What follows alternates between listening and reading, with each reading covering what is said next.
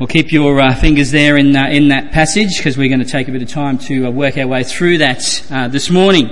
In fact, over the next four weeks, what we're going to be doing is we're going to be spending time in probably what I believe is one of the most amazing chapters in all of Scripture, Romans 8. I think if the, if the chapters of the Bible were represented by mountain peaks, then over the next four weeks we are going to be climbing Mount Everest. Because the loftiness and the grandeur of the truths and the promises that are contained here in Romans 8 in this chapter some of the most glorious in all of the Bible. It begins with the words, there is therefore now no condemnation for those who are in Christ Jesus. And it ends by saying, nothing can separate us from the love of God that is in Christ Jesus our Lord. And in between, we discover such precious spiritual gems for followers of Jesus like this that we have been adopted into God's family and have become heirs with Christ. We'll be looking at that next week in verses 16 and 17. And what that means is that all of the resources and riches of God's glorious eternal kingdom are ours now in Christ Jesus we will see that God works all things together for good for those who love Jesus and have been called according to his purpose. We'll see that in verse 28 in a couple of weeks' time. See, no matter what we face in our lives, no matter what circumstances are thrown at us, God has a purpose in it and it is for our good and for his glory we will see promises like this that if God is for us, then who can be against us? Verse 31. In fact, we need not fear anything. Nothing at all in this world today because God Himself is on our side. And because of that, the chapter concludes with the fact that we are more than conquerors through Christ who loved us some amazing promises, aren't there, in all of those? Some wonderful truths. And so over the next four weeks, we're going to be spending time to, uh, to look through, uh, to, to, to take time through this chapter. So what Paul wants us to understand from his writings, and particularly a chapter such as this, is that the life with God is the best life ever. It's a life that is lived in the power of His indwelling Holy Spirit. And that's what we're going to spend our time this morning meditating upon. What it means to live life in the Spirit. So would you join me as we pray, please? Father, this morning as we begin this journey through Romans 8 and through the wonderful truths and promises that it contains, Lord, there are many of us here in this congregation whose hearts we desperately need to hear these things.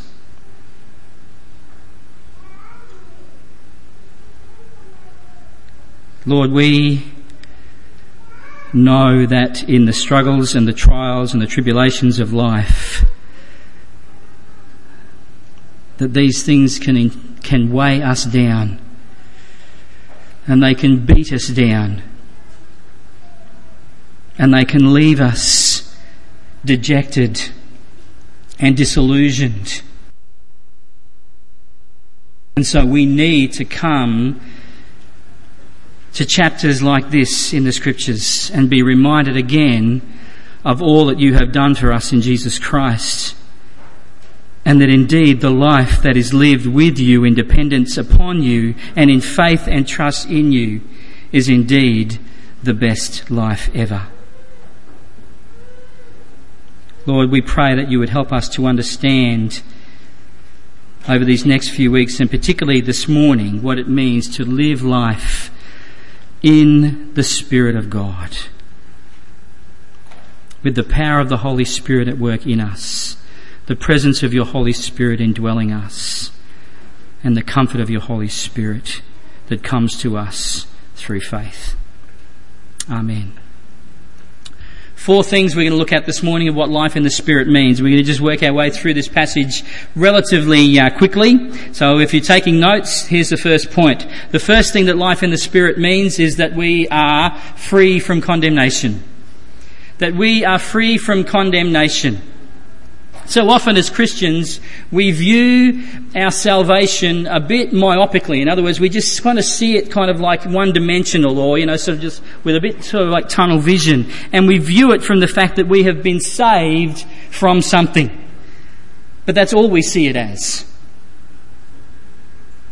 And that being saved from something, of course, is the consequences of our sins.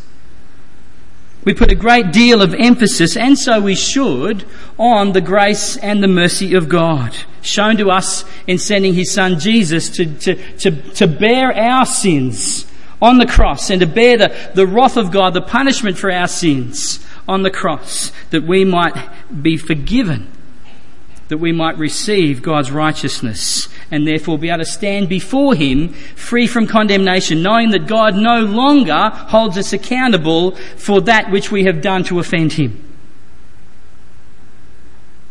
I mean, the forgiveness of God is something that we should be eternally thankful for.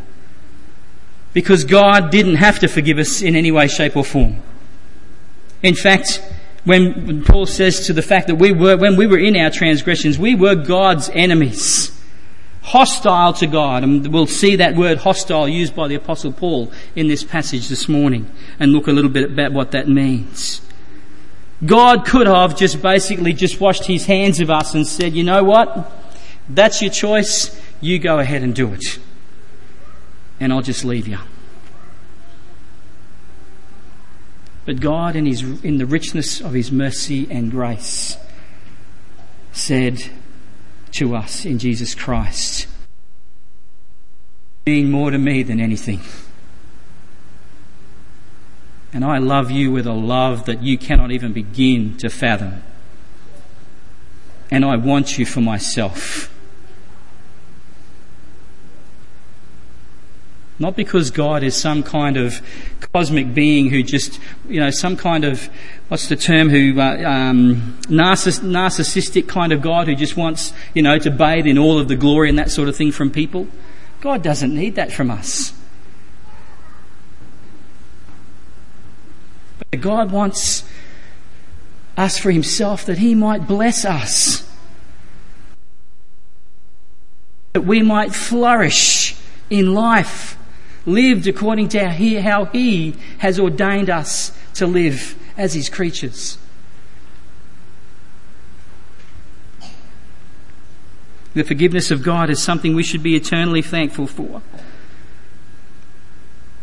Paul says that that forgiveness of God is very much summed up in this passage that there is therefore now no condemnation for those who are in Christ Jesus. For those who have put their faith and trust in Christ, we need not fear God's judgment because of our sins, because Jesus himself has paid for them, past, present and future. The debt, the sin debt that we had before God, Jesus has paid in full. And so we can come boldly and confidently, but humbly and reverently into the presence of God, knowing that He will embrace us. We no longer stand as condemned sinners. And Paul states in Romans chapter 5 and verse 1 that we have been justified by faith in Jesus Christ and therefore we have peace with God. That peace speaks about the fact that there is no more hostility between us and God. Peace reigns in our relationship with Him. And so when Satan wants to try and remind us of our failures and our sins, as he so often does. And he does so to discourage us and disillusion us in our faith in God. We need to come back to him with this particular verse this morning that therefore there is now no condemnation for those who are in Christ Jesus. Devil, you can dredge up all of my past and all of my sins and all of my failures as much as you like. But I can say to, to you boldly and confidently, therefore, as a child of God,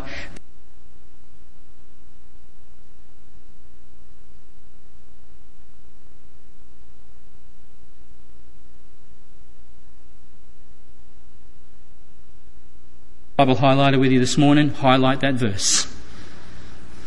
Make it bold, make it clear, and come back to it often. Life in the Spirit means freedom from condemnation. Life in the Spirit also means that there is a new law or power at principle at work in you. We see that in verses 2 to 4 of our passage this morning. You know, last week Pastor Dale preached from Romans 7 and pointed out that internal struggle that we as Christians have due to our two natures, our sin nature and our new nature in Christ. That new nature which has been given to us by God's indwelling Holy Spirit, who comes to us at that point that we profess faith in Jesus Christ, what we refer to today as conversion. These two natures are at war, and this battle points to the fact that a change has taken place in you. If God's Spirit wasn't living in you, you would not have this struggle. If God was not trying to reach into your life and God was not trying to uh, to uh, to to encourage you that there is a better way to live, you wouldn't you know you, you wouldn't have this struggle. There'd be no issues whatsoever. You'd have no problem rejecting God. You'd have no problem rejecting His Word, His people, His church, anything like that. As far as, as, as, as people in this state, they would just see it as, as probably foolishness. And many in our world do today. See, prior to our salvation, we were slaves to sin and death. We were completely under the power of sin and death in our lives. And if you want to uh, go more into that, you can go back again into uh, to Romans, and I preached a passage on it uh, not that long ago in Romans five. Uh, that you can uh, get from either online and our uh, our sermons online, or you can order a copy at the the back desk back there. But prior to our salvation, we were completely under the power of sin and death, and we were helpless against them. We had no choice but to obey these things in our lives. But here in Romans 8, in verse 2, Paul says that we have now, for those who have put their faith in Christ, we have now been set free from this power. We have now been set free from this rule and reign of sin and death in our lives. And we no longer have to follow sin's ways. We no longer need to have to follow the, the, the, passions and the lusts and the desires of our flesh. We actually can have a choice and say, you know what? No. I don't have to do that anymore. God, through His Spirit, His indwelling Spirit, has now given me the power to say no and to say, there is a better way. A God's way. And Paul says we've been freed to live this better way. We've been freed to live, to live God's way. And this is the second part of our salvation, which we so often forget. We often think about the fact that we've been saved from something, but we are often negligent of the fact that we have been saved to something. And that is a life of Christ likeness. A life lived reflecting the grace and the mercy, the love and the perfection of Jesus Christ, although we won't be perfect in this life. It is this kind of life that brings glory to God and which Paul will later say in this passage is a life that lead, is a, is a life that leads to life and peace in our hearts. Look at verses 3 and 4. God says this, for God has done what the law, weakened by the flesh, could not do. See, we cannot, we cannot hope to be made righteous. We cannot hope to earn God's approval and His favour by trying to observe the law in and of our own strength. Because Paul says that we are simply unable to follow it perfectly in our sinful state without the indwelling Holy Spirit within us. It is an impossibility. We will always fail because we are corrupted by our sinful nature, what Paul refers to in this passage as the flesh. It is this nature which is hostile towards God. And in our sinful state, we are completely opposed to God and His ways. There's a deep seated animosity towards God. There is an antagonism in our hearts and in our minds and in our lives towards God and the things of God. There is an antagonism towards God's name. There's an antagonism towards God's kingdom, to God's will, to God's word, to God's son to God's Spirit, to God's people, to God's ways, to God's glory, and ultimately to God's law. Did you get that? When we are in the flesh, we are completely at odds with God.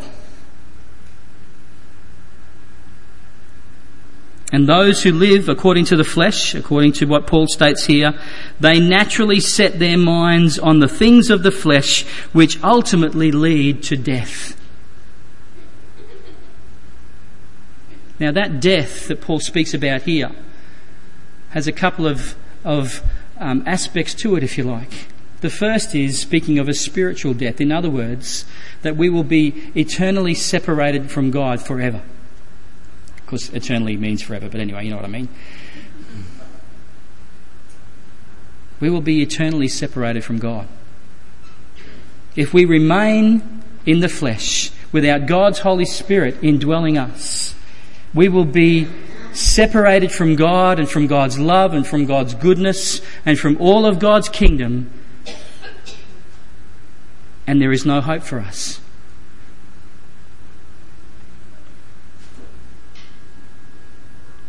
The other aspect that Paul speaks about in terms of death is the fact that we will experience death or corruption or decay in our lives because of the sin that it brings, because of what sin brings about in us. And the devil will try us, try to help to, to make us believe the lie that following the passions of our flesh and our sinful nature of giving in to these things is the way to life and happiness and fulfillment and contentment and so on and so on and so on. But God says ultimately this stuff, it just leads to death. Ultimately, it doesn't satisfy. Ultimately, it leaves us empty and cold. And not only does it destroy us, but it destroys our relationships with others.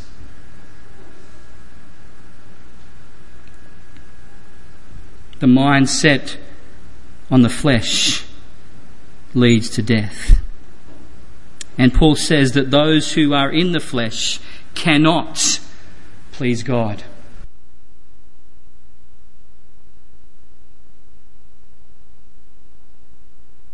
Have not recognize your need for Jesus Christ as your Saviour, Saviour for your sin before God. You th- thinking in your mind that, hey, I'm living a good life. I'm living a, a fairly upright kind of moral life. I kind of try to look out for people and, you know, be nice and do the right thing. Please hear these words of God this morning through the Apostle Paul that you are still in your flesh and you cannot please God. No matter how hard you try, you cannot. And none of us can hope to please God if we are living according to the flesh. We are living according to the sinful nature and our own selfish ambitions and purposes and desires.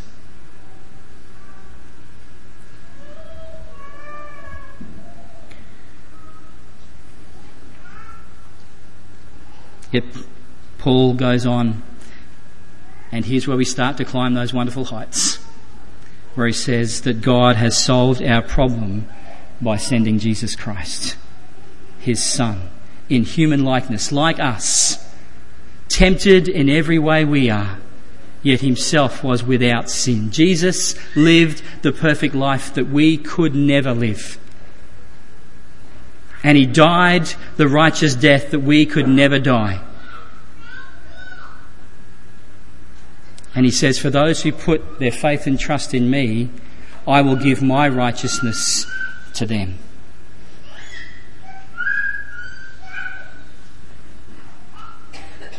Jesus obeyed God's law perfectly. He met all of its righteous requirements. He condemned, God condemned sin in the flesh of Jesus Christ there on the cross.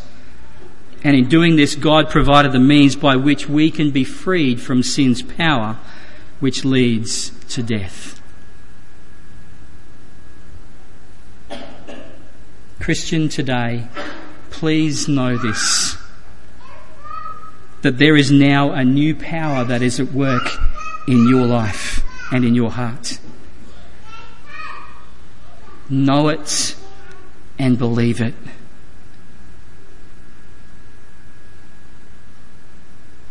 There is a new power that is at work in you and in me.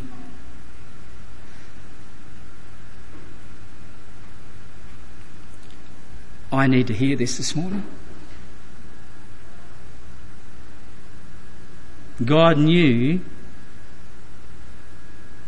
that this was the word that I needed to hear today.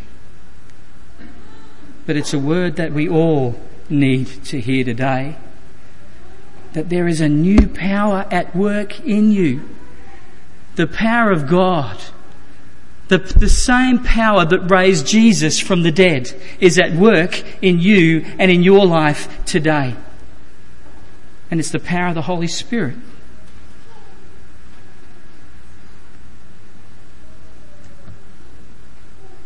That power is greater than sin and death. See, God Himself in the person of the Holy Spirit has taken up residence within the believer and it is the Spirit who now gives you the ability to live as God has designed us to live, to, to design you to live in accordance with His good law. 2 Timothy 1 7 says, For God gave us a spirit not of fear, but of power, of love, and of self-control or self-discipline. Look at verse 4 for a minute. You notice that Paul says in verse 4 that God condemns sin in Christ through his death in order that now, what does that phrase mean? In order that it means that God had a purpose in condemning your sin in Christ Jesus. And that purpose was, if you follow along with the Apostle Paul, it is in order that the righteous requirement of the law might be fulfilled in us.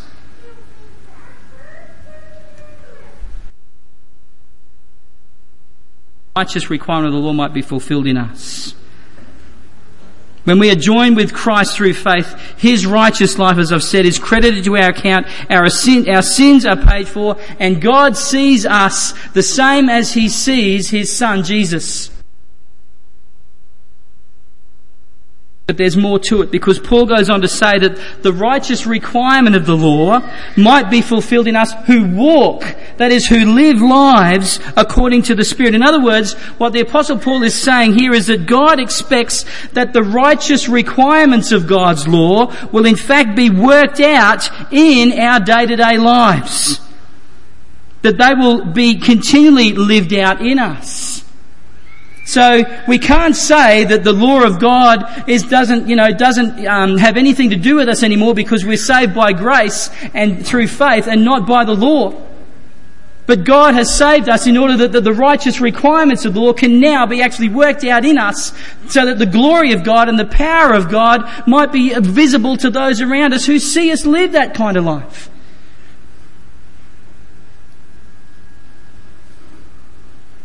And we will become more and more people who delight in God and submit to Him further. This is the way that leads to life and peace, what Paul says in verse 6. You know, I wonder asked myself this question this week. I wonder, would we pursue holiness and Christlikeness with a greater fervency and eagerness if we were completely convinced in our hearts that that is truly the way to life and peace? Would we live that way? Would we seek to live more holy and Christ like lives, knowing that that indeed is the secret to living a life of peace? Point three. Not only is there a new law at work within us, but we have a mind focused on the things of the Spirit, verses 5 to 8. The question Paul is wanting us to, I guess, to uh, in, uh, implicitly ask ourselves as we go through these verses is that where will, where are, are our minds set? On what things are our minds currently set? On what things today are your minds set on, focused on, fixed on? Because Paul says we have a choice on what we set our minds on. Prior to conversion, we didn't. And life in the Spirit is a life lived with the Spirit of God. It is a life lived with the Spirit as our guide and we, and we as our helper. So I'm just trying to catch up on the slides here. I never remember to, you know, I've got pink marks here on my paper, but I know I just keep going over. I just get caught up in what I'm saying. Life in the Spirit, life in the Spirit is a life lived with the Spirit as our guide and our helper as we are dependent upon God's Spirit in our lives, a dependence upon Him for the ability to live that God centered and God directed life. And life in the Spirit means, it means having an eternal perspective, folks. It means actually seeing things not just from the here and now perspective, but from the eternal perspective. There is so much stuff that we want to we want to gain for ourselves in the here and now. Right now, this world, you know, tempts us with myriads and myriads of things and says, this is the way to life and peace. And you need to go after these things with all of your efforts, with all your energies, and with all your heart, and with all your passion. But God says there's a better way, and that is to actually have an eternal perspective and think not about storing up for ourselves treasures here on earth, but in fact storing up for ourselves treasures in heaven. It means setting our sights on things above. Living life in the Spirit means hungering and thirsting after righteousness, after God's goodness and His ways. It means seeking after God's will above our own. You remember Jesus' words in the Garden of Gethsemane just before his crucifixion where he, he pleaded with the Father and said, if, if, any, if it's any at all possible, please take this away from me. Take this cup from me. I don't want to go through this. But ultimately, not my will, but your will be done. Can we honestly say to ourselves this morning as we sit there in our, in those pews, can we honestly say to our, to, to before God that God, it is your will that I want done in my life, not my will? Regardless of what it will ultimately cost me,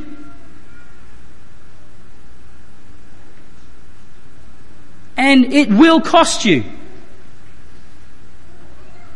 Make no mistake about that. To follow after God, Jesus says those who want to follow Him, they need to take up their cross daily and follow Him. That cross is a symbol of self-sacrifice. Of dying to self. Of dying to all our wants and all our needs and all our desires and saying, God, I'm going to put you first. And what a great way to start a new year by being able to, to, to, to, confidently come before God, but humbly come before Him on our knees and say, this year, not my will, but your will be done. Even if it costs me everything I have.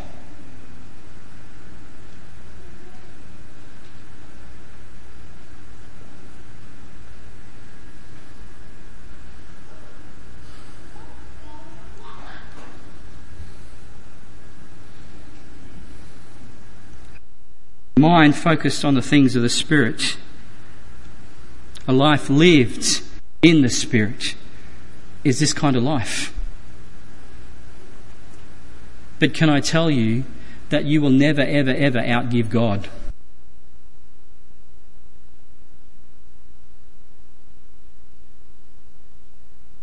No matter what you give up in your life, no matter what you surrender for Him, don't think that He will owe you.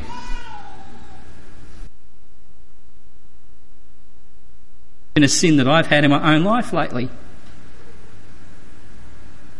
I felt that God has owed me.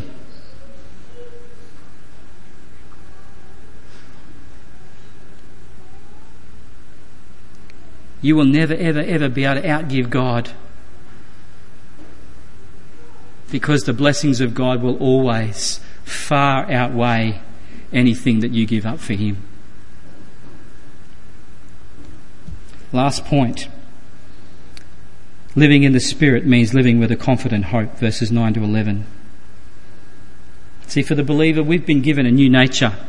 Verse 9, Paul says, You, however, are not in the flesh, but in the Spirit, if in fact the Spirit of God dwells in you. Does He today? Does that Spirit of God dwell in you?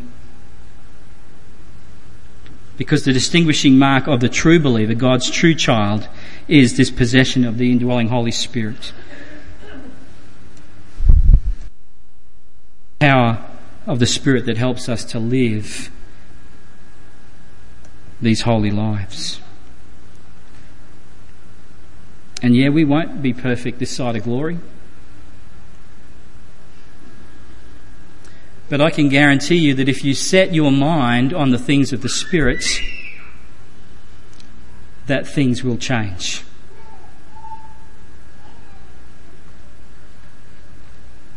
That things will change. Philippians 1 6, Paul says, I am sure of this, that he, that is God, who started a good work in you,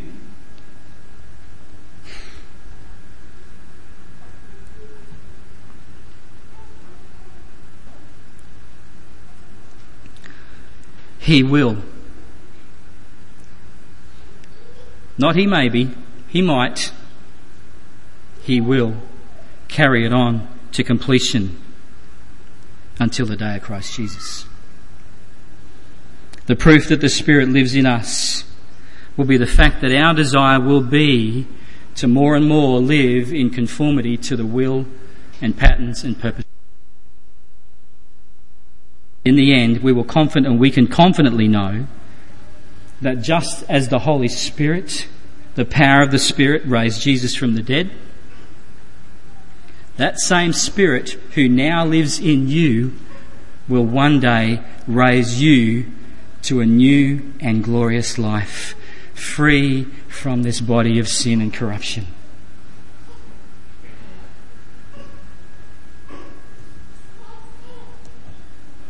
He will give you if the Spirit of Him, in verse 11, who raised Jesus from the dead dwells in you, He who raised Christ Jesus from the dead will also give life to your mortal bodies through His Spirit who dwells in you. That is the hope that we have.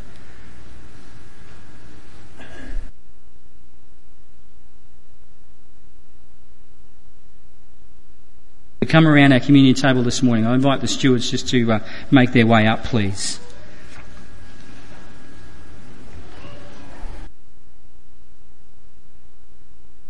Can I invite you this morning? Actually, let me rephrase that. God Himself invites you this morning to set your minds on Him.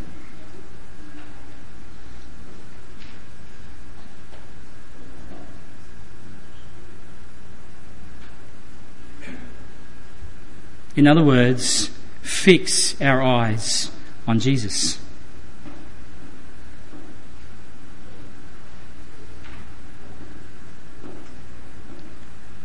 Don't lose him from your sight. I was reminded yesterday, you know, when Peter was walking on the water, Jesus had invited him to come out of the, boat in the midst of that storm, and as Peter kept his eyes fixed on Jesus, what was he able to do? He was able to walk on water. But as soon as he took his eyes off Jesus, what happened? He started to sink.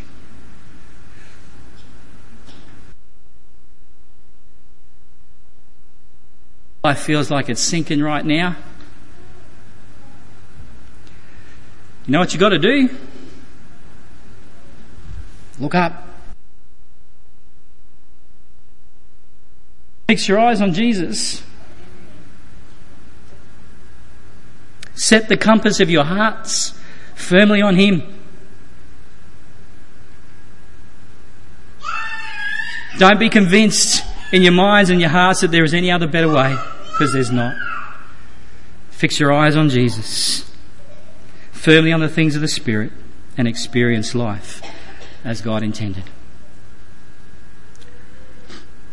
This table of these, these elements this morning, the, the bread and the grape juice, speak of the way in which God has made it possible for us to become His child. They speak of the sacrifice that God was willing to make for you and for me.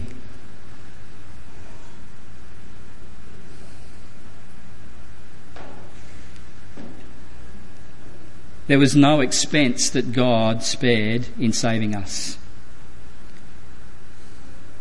So really there should be no, nothing from us held back from the one who is willing to give everything, right?